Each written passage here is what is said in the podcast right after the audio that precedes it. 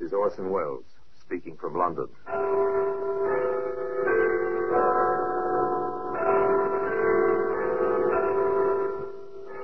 The Black Museum. Here in the grim stone structure on the Thames, which houses Scotland Yard, is a warehouse of homicide. A museum of everyday objects. Cigarette boxes, appointment books, a hat rack, Oh, all are touched by murder.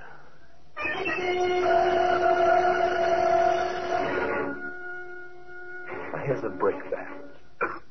Coarse grained, rough edged, familiar. Perhaps your own home is built of bricks, exactly like this one. In this case, however, no home was built by such a brick. Rather, a home was destroyed by it. Destroyed forever. It's still such a normal looking object, Inspector. Is it really? With that broken corner? With the stains still on its edges? I suppose you're right, sir.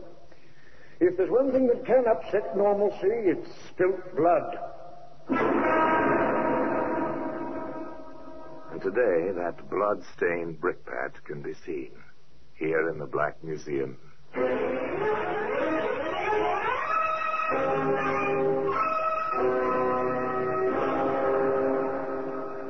Annals of the Criminal Investigation Department of the London Police, we bring you the dramatic stories of the crimes recorded by the objects in Scotland Yard's Gallery of Death, the Black Museum.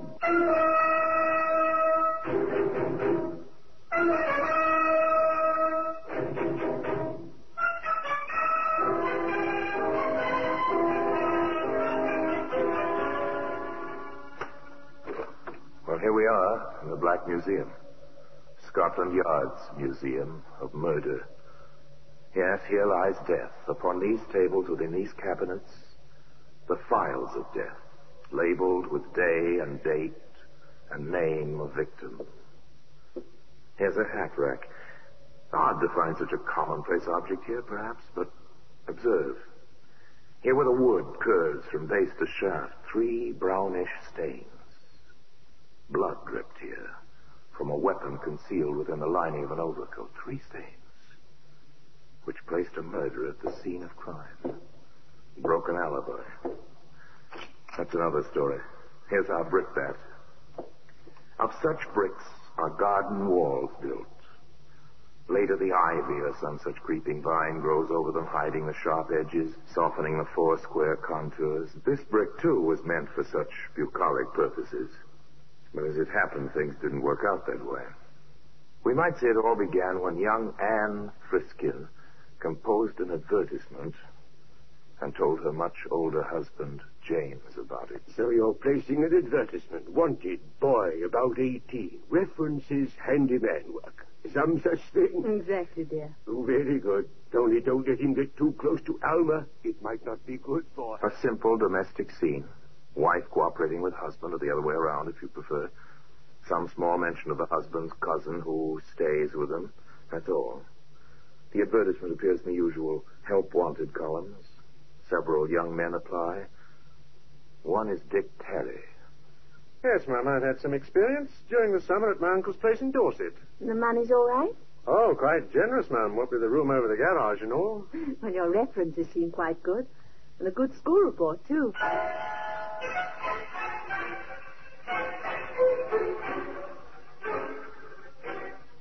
The boy settled into his job and worked out well.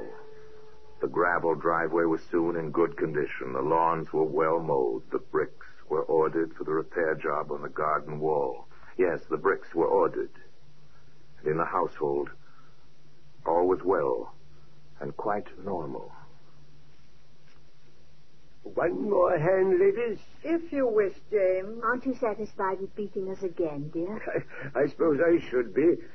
But it must be somewhat dull for you, Anne, dear, night after night with just Alma and me.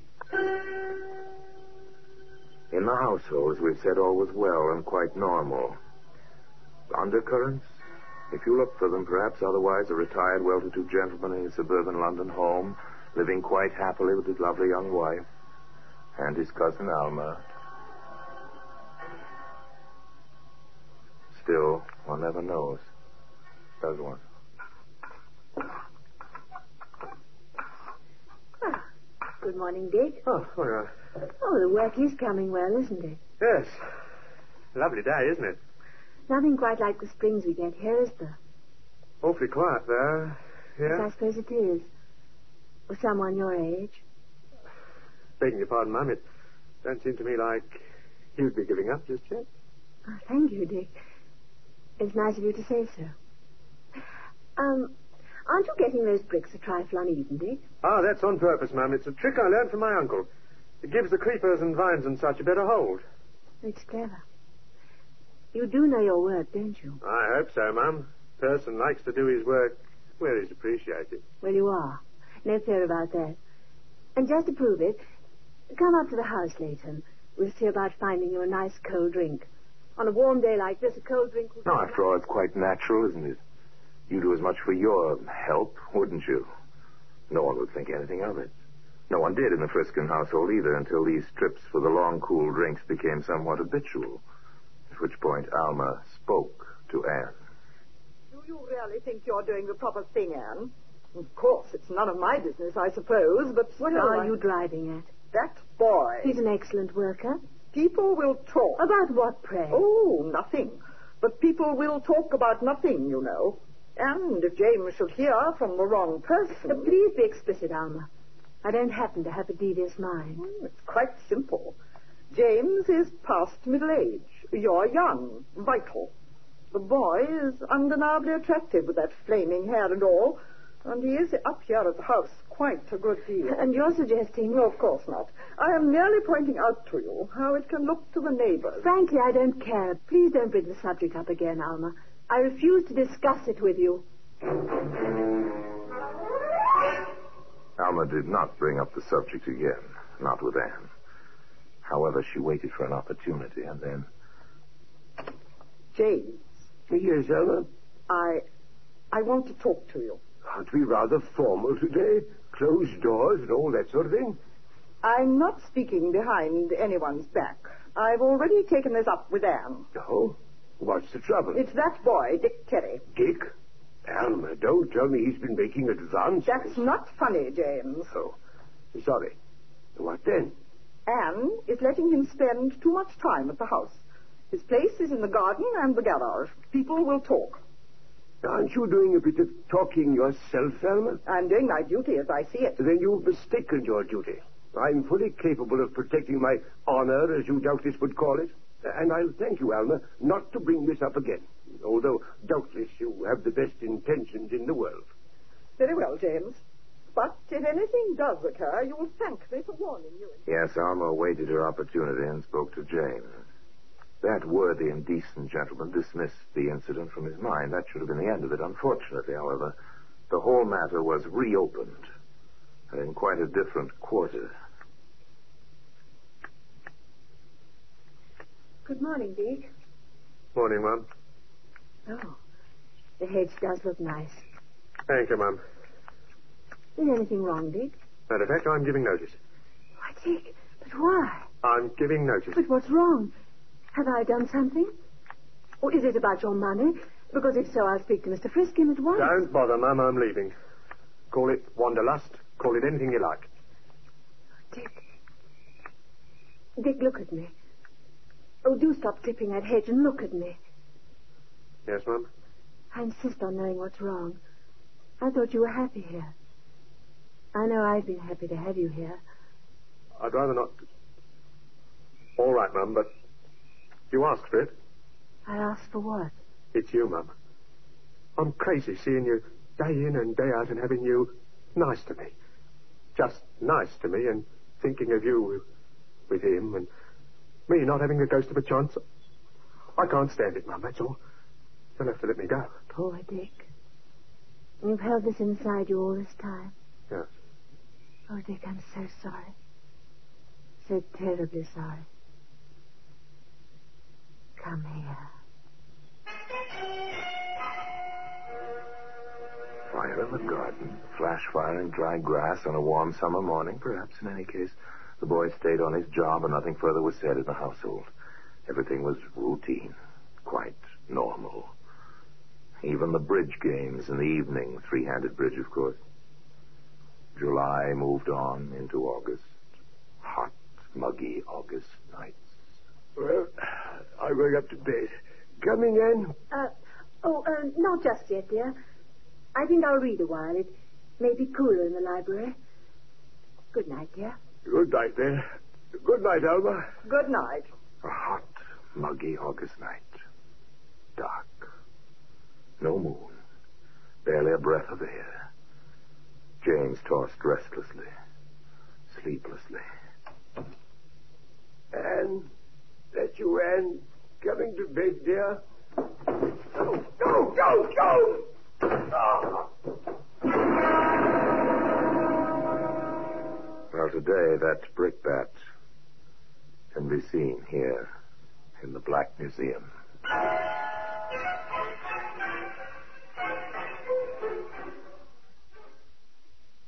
Let's break from the Black Museum. It was Anne's screams which brought Alma and then some of the neighbors. James was not dead, but nearly so. The doctor, Dr. Kinder was his name, examined his patient and proceeded quite efficiently via the telephone. That's right. The ambulance at once with oxygen equipment.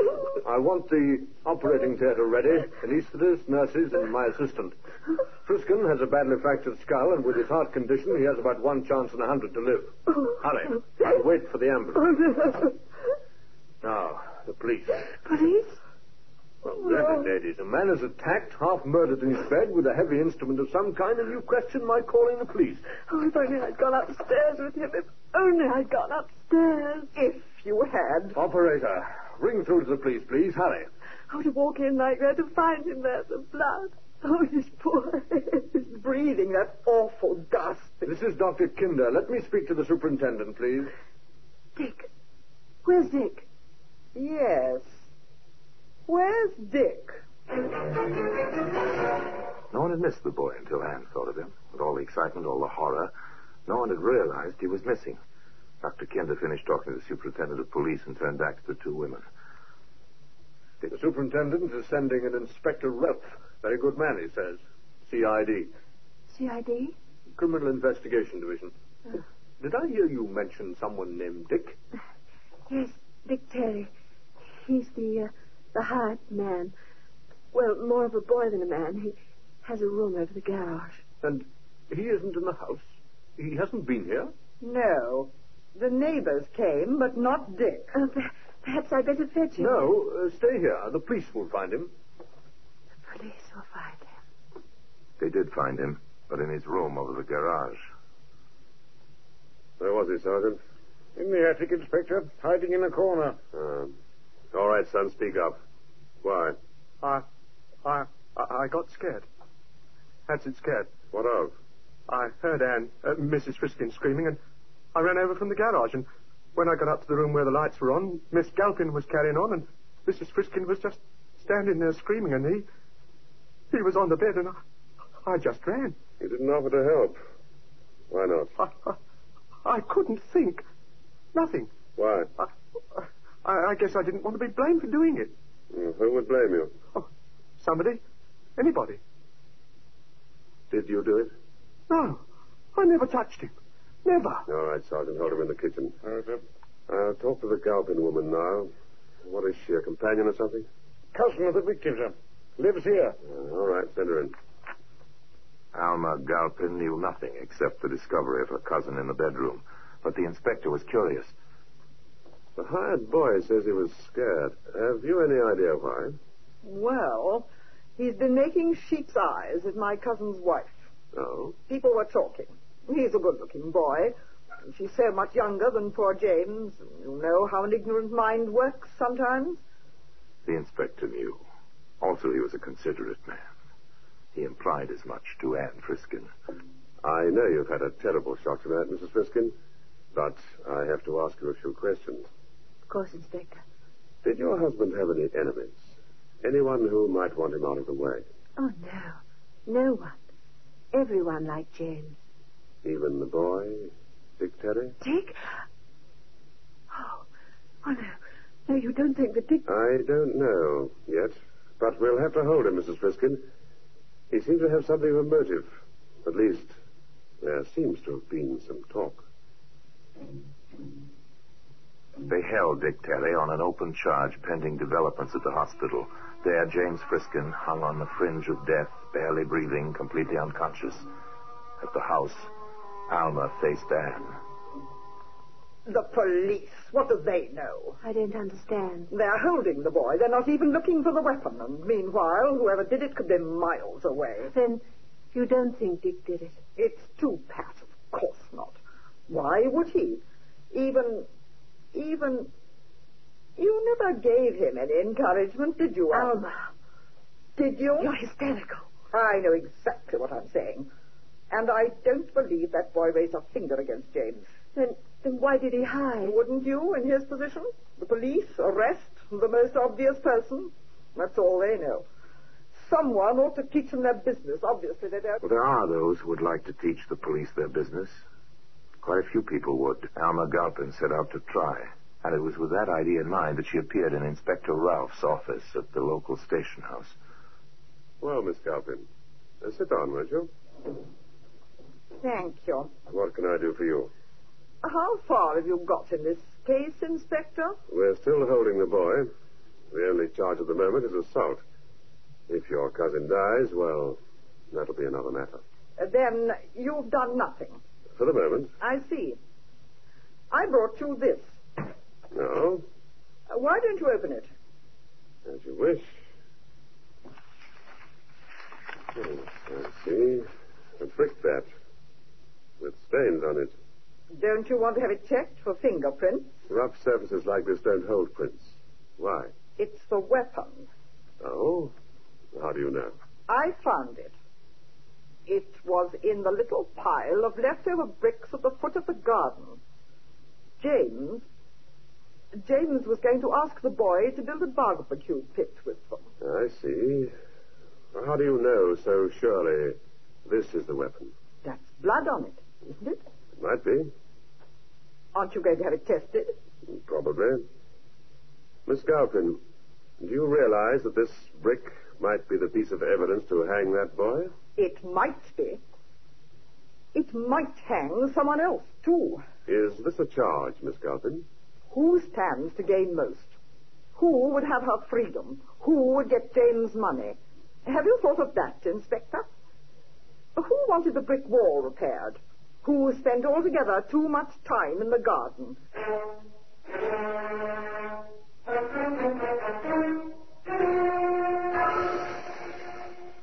Offices on the floor above Dick Terry's cell, Inspector Ralph and Sergeant Hopkins were more interested in facts than in phrases. The pathology report puts Friskin's blood type on that brick. It's the weapon, all right. But who used it? The boy had a crush on the wife? Badly enough to kill for her? No, I doubt it. There aren't any alibis, sir. That's the trouble. He says he went to bed as usual. No one saw him anywhere that night. The Galpin woman says she went to bed. The widow says she read for a while, went upstairs, and found her husband. Could could all three of them been in it together, sir? How do you figure that, Sergeant? Well, Mrs. Friskin could have promised Galpin money, and Mrs. Friskin would have had the boy. They might have planned to have the boy actually do it. Come in. I'm. I'm sorry, Inspector. Not at all, Mrs. Friskin. Come in. Sit down. I believe you know Sergeant Hopkins. Yes. I, uh, I have very little to say. It, uh, it might be easier standing. As you wish, ma'am. I, uh, I just saw Dick downstairs. Too bad about him. He seemed a nice lad. Yes, sir. Inspector, this, this is not the easiest thing for a woman. I understand. You have an alibi for the boy and yourself. Yes. Yes, I do.